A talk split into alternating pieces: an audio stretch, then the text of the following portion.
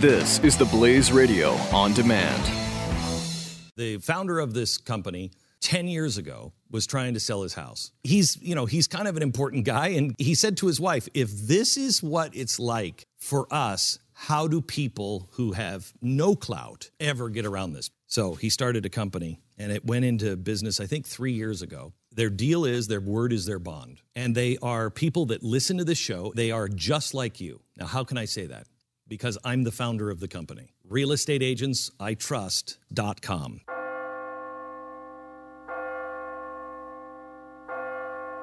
You're listening to the Church Boys Free Fall Q&A.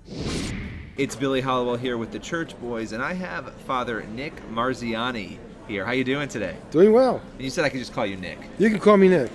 I am fascinated by your background for about a hundred different reasons. Um, because you have you were an engineer, yes, trained, worked as an engineer. You became an Episcopal priest, correct. and now you are a Catholic priest. Correct. But you're a married father of five. Do I have that correct? A married father of three with seven living grandchildren. okay, father of three with seven living grandchildren. And I say seven living because we, my eldest daughter did have one miscarriage, but we consider that also a child absolutely in heaven. Yes. So yeah. I say seven living uh, grandchildren, three adult children. Absolutely. Now, let's start with why you went from engineering into becoming a faith leader. What was it for you that caused that? I've always been interested in, in science. Okay, even as a, even as a kid, uh, and so that has just been a part of me. And there's scientific references in my book, um, and that will always be a part of my, my world. For a brief time, I taught uh, high school physics, honors physics, and so forth. Um, I just like science, so that that's just a dimension of my life. Now, the faith, the uh, the faith walk was also something that was part of my early training, uh, and I've always found a fascinating correlation uh, between the two. I there are two different ways of thinking about reality: science and faith. Uh, faith and reason, as Pope Benedict XVI used to put it, and was a brilliant theologian. Um, there's no contradiction. I, I, I love the interplay between faith and reason. So to me, it was just a complementary, supplemental, and complementary uh, thing to get into. But beyond all that, the call to ministry in particular was just something that God just put in my heart. That's amazing. And so, was it a hard decision to say I'm not going to be? Was I guess was there a time where you were doing engineering still and also working Right. Actually, when I it's a fascinating story in itself. After I was I had practiced in the technical field, you know, with circuit boards and so forth, I actually for a number of years was the director of graduate engineering admissions at George Washington University. That was my last gig before I became an Episcopal priest. And the amazing story there was that there was a Jewish Holocaust survivor dean of that school oh wow, who, and I can't go into detail, but he was very instrumental in assisting me to finish my theological education. It's a story in itself. And Dr. Gideon Frieder, he is in my acknowledge uh, among my uh, uh, dedication page. He is among those to whom this book is dedicated. and the book Holy Fool, Holy Father, which I love. The it's it's a novel. Yes, it is. It's a novel. and I want to talk more about it after I continue drilling you with questions about your past because I'm I'm fascinated by this. So you you become a member of the clergy in the Episcopal Church. Right. Now, at what point do you decide to go to the Catholic Church? I was part of the evangelical wing of the Episcopal Church, and many of us in the evangelical wing were hoping, naively, I think now in retrospect, that somehow or another we could we could find a place in the Anglican Communion and in the in the uh, uh, uh, Episcopal Church to be able to have a, a proper evangelical witness, biblically traditional, biblically responsible witness. Uh, we most of us discovered that it, it it's well nigh impossible. Uh, the Episcopal Church's hierarchy simply has decided they don't want to go that way. Well, it seems like they're having a hard time finding a place in the Anglican community now. Yes, now too. that's another story Um, too. That's right. That's exactly. They're being which kicked. is a little surprising. They're being Um, kicked out by the African bishops, basically. So you know, I and I looked around and I said, you know, what do I really like? What do I really want in my religious and philosophical expression? And I actually touch upon it in, in my book too. I want coherence. I want unity. I want things to flow and to cohere and to be unified. That's how God made reality. diverse but unified and coherent. Like uh, the word, uh, co- we talk about hologram, whole, wholeness. The word hologram, coherent laser light is what makes a hologram, which, as you know, is a 3D image in space that just amazing. That's what coherence will do in, in any context. As I looked around the Anglican Communion, I saw no coherence any longer. I looked at the Catholic Church, and for all of its many sins, many sins over the years, I saw a fundamental coherence that, in spite of its sinfulness, was present that told me that this was something that, for my personal values, I had to be a part of this to be at peace in my heart. Now, is it common? How long have you been a Catholic priest? A Catholic priest uh, was ordained on Father's Day, uh, appropriately, in the year 2012. So, and I was a. Catholic uh, in the year, starting the year 2006 is when I left the Episcopal Church. So, now is this common for somebody to be married? And obviously, you go into the priesthood. It's different if you're starting out not married, um, but Sure. you were already married. How common is it for people like you to go in with a family and become a Catholic priest? Well, all I can tell you is that there are at least a few hundred of us in the uh, around the globe. There are three personal ordinariates, uh, which are personal prelatures, as they call it, of the Holy See, that consist of largely married clergy. Uh, in addition, there's another provision in the United States known as the pastoral provision, different but related to the personal ordinariates. Okay. Um, that has maybe 100 priests even in that, or maybe it's down to 60 now, I don't know. But all told, globally, I would say, I'm just guessing, I would say there's somewhere around four 500, maybe, I don't know, maybe maybe three, 400 uh, married former Anglican Catholic priests worldwide. wow, Worldwide. that's amazing. I mean, it's amazing. Are there any unique challenges to that? Um, are there any Well, you know, it's- benefit? I mean, sure, it's interesting. It's another perspective. In There are the challenges. I mean, for for the guys, see, my when I was ordained, my kids were all adults, and you know, for the younger guys who still have young children, I think it's awfully hard. PK, you know, the PK thing. Yeah. Whether it's preacher's kid or a priest kid. Yeah. PK is PK, and it's got to be difficult to be a PK. Uh, in any circumstance, and I do think that the, uh, the, the the guys with younger families probably do have a lot of, and their wives have lots of things to deal with.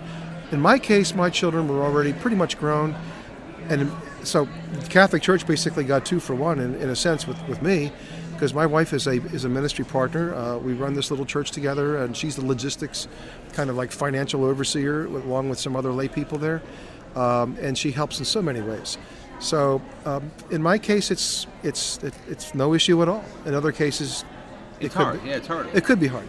Um, is there freedom? Because I find this interesting in any denomination to disagree with the church on things. I mean, there are things where you kind of, I don't want to get you in trouble, but where you're like, you know, theologically, maybe we have a difference there. And I always ask people this because I'm. There's dogma, there's settled dogma and doctrine, you know, of which there are not a whole lot of stuff. You know, let's face it. Apostles' Creed, Nicene Creed, Right, Ten Commandments. that, you know, you know we have certain rules in the church about fasting and, you know, like during Lent and so forth. But other than that, um, there is a great deal of legitimate theological diversity in the church, which the genius, this is the thing, the genius of the Catholic Church, unlike the Anglican Communion, you can disagree with non essential matters in the Catholic Church. There is a forum for that disagreement, and, and you can stay a Catholic in good standing. What you can't do is, is digress from fundamental church teaching. All right? But with but that being said, this it's a small, relatively small amount, really, Right. of the faith. There's huge, beautiful questions in theology that are c- constantly being debated, but because we have the, the center of unity in the figure of the Pope, we're free to, to go about these investigations and know that when all is said and done, we come around the table and we're all still one church. Unlike the Anglican Communion, when they start fighting, they just tear themselves to pieces. Let's talk about the end times. Yeah, okay. How's that? How's that transition for you? Let's just go into the end. Let's times. just go there. Yeah, let's Um, do it. A lot of people looking at the world right now feeling very, a lot of Christians, regardless of what denomination, feeling uncomfortable seeing things, especially in the U.S. but globally. I mean, you talk about ISIS. Everything seems, and this is my view actually, disconnected. Something's off. Something doesn't quite feel right. Yes. You can't really put your finger on it, but you know something's happening. That's kind of that's the thing that so many people have said to me. Something's Yes. happening. I'm like, yeah, I totally agree. I mean, I feel that way. Um, do you think we are inching towards? Well, we're al- I guess we're always inching towards the end times, and it's a dangerous question to ask. Do you think we're in it? But I'm going to throw it out there. Absolutely, and our moral, uh, our, our lack of moral uh, and, and, and, and spiritual integrity, okay, and and I have to go along with the Pope with this, and our abuse of the earth, which goes along with that, our exploitation of the earth through our covetous and lustful greed, tearing our our, our planet apart. Uh, and which is a very strong theme in the Eastern Orthodox churches, which I strongly deal with in my book, Holy Fool, Holy Father. Um, the earth itself rev- revulses. Uh, the earth itself groans. I mean, Paul speaks in Romans uh, in Romans nine of how you know how the earth itself uh, groans and, and all creation groans, uh, or I guess it's uh, Romans Romans. Um, uh, I'm trying to get my getting getting myself skewed here. Maybe it's Romans eight actually. Romans eight. Anyway, the earth itself groans because of our sins. In the Old Testament, we read how the sins of the people called the the earth to spit them out. That's why they were put sent off into the diaspora, into the galut. Um, yes, we are we are in the end times, and our abuse of ourselves, of God's laws, of the earth, is going to produce a reaction. And in, the way I end my book, there is a geocataclysm that occurs based upon unusual solar activity, which we know from history has occurred and will occur again. Solar activity that in our uh, highly technological and very vulnerable society, our, our, our, our machines, our toys, our power grids are woefully under, under hardened from some massive things that could come literally from the sun. And the sun itself may, in effect, be used of God to punish the earth. In fact, we, we, we, we read how uh, it says that, you know, in the book of Revelations, how people will, will chew their tongues, the, it will, you know, all these different signs in the heavens. The heavens themselves will, will, will show their displeasure at human sin. Uh, in these end times, and that's that's a critical part of the ending of my book. What convinces you that we're inching toward it or in it? Are there are there any particular pieces where you look at the Bible because the Bible talks about this? Not in every little. It's not so specific that you know, but it feels like the great apostasy. Yeah. The great apostasy. To, to me, the most disappointing thing that is uh, the number of young people who have been brought up in the faith and who have just decided, you know, willy nilly, they turn 18, go to college, want to impress their professors and their peers, and decide, oh, I don't have to believe in Jesus, I have to believe in God, I can have sex with everybody I want to have sex with, anything goes. And their parents barely recognize them when they come home. To, to, to see the extent of the falling apart of the, of the young people of our nation in droves. I mean, this is part of Pew. the polls are the showing polls it. are showing The it. The Pew Pew Research, yeah. the whole thing. Uh, this this is we are we are reaching the point where young people are being lost to the faith and to and to all that God is that's godly and holy much quicker than at least in this country than others may be coming to the faith. Now in the third world that's different. People are coming to the faith. Muslims are waking up with dreams of Jesus speaking to them. So, you know, evangelization is still going on. People are still being saved. But, you know, in economics, there's this principle of marginal benefit and marginal cost. At the point at which the marginal cost of something that you're doing starts to exceed the marginal benefit, it's at that point that it's time to close down the close down shop. And I think we may be, the Lord may be looking at His world and saying that that's where we are. That that there are actually more people potentially being lost than are being saved, and He may just say, out of compassion for this world, because of because of what's happening, that it's time to close the shop. Time to draw the cards in. Let's call the game. Let's see what we've got. And these are my precious ones who will go into blessing, and these will, will unfortunately go into perdition. And you talk about the, the second coming and, and when that will be, and nobody knows. Obviously, we don't know. And, and you know, I've, I've said to people, I wonder how much worse it could get, right? Could this go on for another thousand years? Could it go on for another hundred years? Could it go on for five more years? We don't, I guess we don't know. I kind of doubt it, though. I see the acceleration, the pace of the change, and I you do a little extrapolation in your head, and you figure this can't go on much longer. the last five years, especially Yeah. um, socially, culturally, politically, in every way, Yep. have been strange. Yeah. Um, and continue to be strange. And you know, you wonder. We've had difficult days like in the 60s and so forth. Then came the revivals of the 70s, which were beautiful. That's when many Jewish people came to faith in Christ, young people. That's when I came to a, a reignited faith in Christ because I had drifted from it from my childhood faith. Um, you know, so we've had revivals of religion. It's beautiful. That's what that's what it's all about. But Pew has never seen though young people. When I asked this question to Pew because I interviewed them about the study. I said, "Well, yeah. When you compare other generations at this point in time when they're young, because young people are always more liberal, they're always more whatever. I mean, we know that. Was there a difference? Yeah. And the answer is yes. Yes. There is a difference. This is not the same trend of yes, you're going to get more conservative and more, you know, you may become a Christian but when you get older. This is different. It's a generation that is, uh, when you look at the nones, the people who aren't attached to religion, Right. Bigger, much bigger percentage than the general population. Right. And what's interesting is in this book, Holy Fool, Holy Father, I speak of the religious spiritual revival that actually really is occurring in Russia, of all places. People don't know this, but uh, I visited Russia recently, and I was amazed to see that there is a now it's it's not evangelical Protestant, you know, there are Baptists there, but the revival that's occurring in the Russian Orthodox Church young people coming and, and, and being devoted to Christ, the, the person of Jesus Christ, and all that that means. It's amazing. And there's a there's a theme that goes back to the 19th century called Holy Russia. Holy Russia. That Holy Russia it will have a major part of helping to save the world. That's part of the driving thesis of this book. I was just gonna say we're almost done, but I want to give you more. time. I want. And we're gonna link out to the book and everything when we when Sure. we um, publish this. But tell me, tell me a little bit about the book, Holy Fool, Holy Father, and what you want people to take away from it. What I want them to take away is that uh, this is a story within a story. The overarching big idea is that the churches need to come together and to be unified and coherent.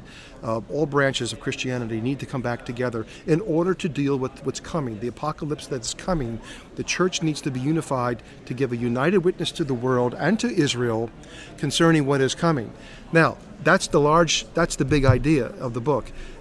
What makes the book, though, interesting beyond because it's not a treatise of theology, it's it's woven in there, is that it's really a coming of age story of two young people in Russia, Misha and Anastasia. They are metaphors for, on the one hand, the Russian Orthodox, on the other hand, the Catholic faith. They're both, in, it takes place, starts in Kazakhstan. This is all research. This is all for real stuff. All right, fictional characters, but real places. And so you follow the evolving dynamic relationship between Misha and Anna as they pull together their relationship and goes through twists and turns. The larger theme of preparation for the apocalypse and the unification of the churches of the Orthodox church side of the of the uh, aisle and the Catholic side side of the aisle, these themes all start to weave and roll together in a very tight weave. It took me four years to write this write this Oh, book, wow.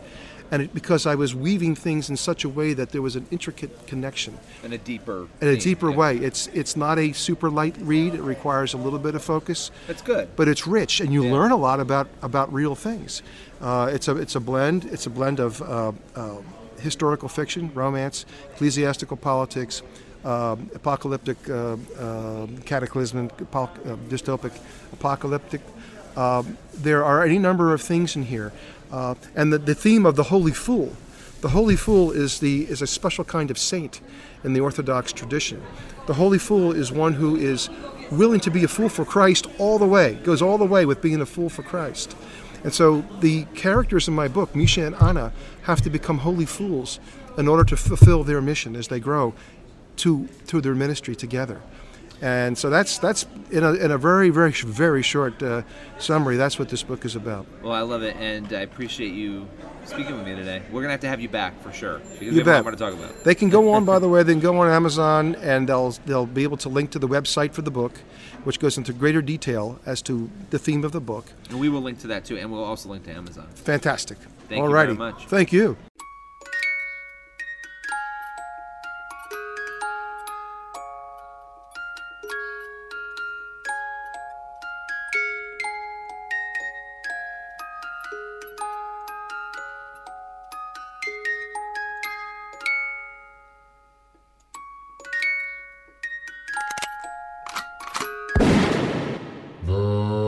Church Boys. The founder of this company 10 years ago was trying to sell his house. He's, you know, he's kind of an important guy and he said to his wife, "If this is what it's like for us how do people who have no clout ever get around this? So he started a company and it went into business, I think, three years ago. Their deal is their word is their bond. And they are people that listen to this show. They are just like you. Now, how can I say that? Because I'm the founder of the company. RealestateAgentsITrust.com.